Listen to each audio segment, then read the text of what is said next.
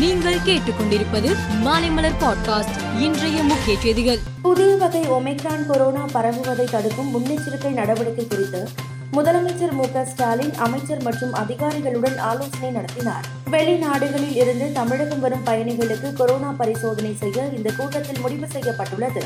எடப்பாடி பழனிசாமி தலைமையில்தான் பாராளுமன்ற தேர்தலில் கூட்டணி அமையும் என்றும் அவரது தலைமையை ஏற்றுதான் எல்லோரும் வருவார்கள் என்றும் முன்னாள் அமைச்சர் ஜெயக்குமார் தெரிவித்துள்ளார். திமுகவுடன் பாரதிய ஜனதா கூட்டணி சேர்வதற்கு எந்த முகாந்திரமும் இல்லை என்றும் இது தொடர்பாக கட்சி மேலிடம்தான் முடிவு செய்யும் என்றும் பாஜக எம்எல்ஏ நயினார் நாகேந்திரன் தெரிவித்துள்ளார். அதிமுக சார்பில் ஓ பன்னீர்செல்வத்திற்கு வக்கீல் நோட்டீஸ் அனுப்பப்பட்டுள்ளது. அதிமுக பெயரை பயன்படுத்துவதை நிறுத்திக் கொள்ள வேண்டும் என்றும் நீதிமன்ற உத்தரவை மீறி செயல்பட்டு உள்ள உங்கள் மீது சட்ட ரீதியான நடவடிக்கை எடுக்கப்படும் என்றும் அதில் குறிப்பிடப்பட்டுள்ளது. காங்கிரஸ் முன்னாள் தலைவர் ராகுல் காந்தியின் இந்திய ஒற்றுமை நடைப்பயணத்தில் கலந்து கொள்வதற்காக மக்கள் நீதி மய்யம் கட்சி தலைவர் கமல்ஹாசன் நாளை இரவு டெல்லி புறப்பட்டு செல்கிறார்.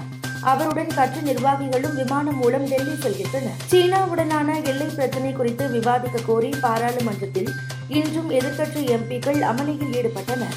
இதனால் மக்களவை மதியம் பனிரெண்டு மணி வரை ஒத்திவைக்கப்பட்டது. வைகுண்ட ஏகாதசி அன்று திருப்பதி ஏழுமலையானை தரிசனம் செய்வதற்கு பத்தாயிரத்து முன்னூறு மதிப்புள்ள டிக்கெட்டுகள் ஆன்லைனில் வெளியிடப்பட்டன.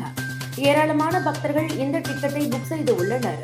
ஆப்கானிஸ்தானில் பெண்கள் பல்கலைக்கழகங்களில் சேர்ந்து படிக்க தலிபான் அரசு இடைக்கால தடை விதித்தது.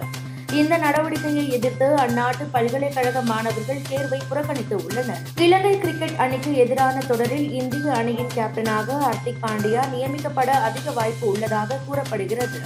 எனினும் தேர்வுக்குழு மட்டுமே கேப்டன் பதவி பற்றி முடிவு எடுக்க முடியும் என்று இந்திய கிரிக்கெட் வாரிய அதிகாரி தெரிவித்துள்ளார். மேலும் செய்திகளுக்கு மாலைமலர் பாட்காஸ்டை பாருங்கள்.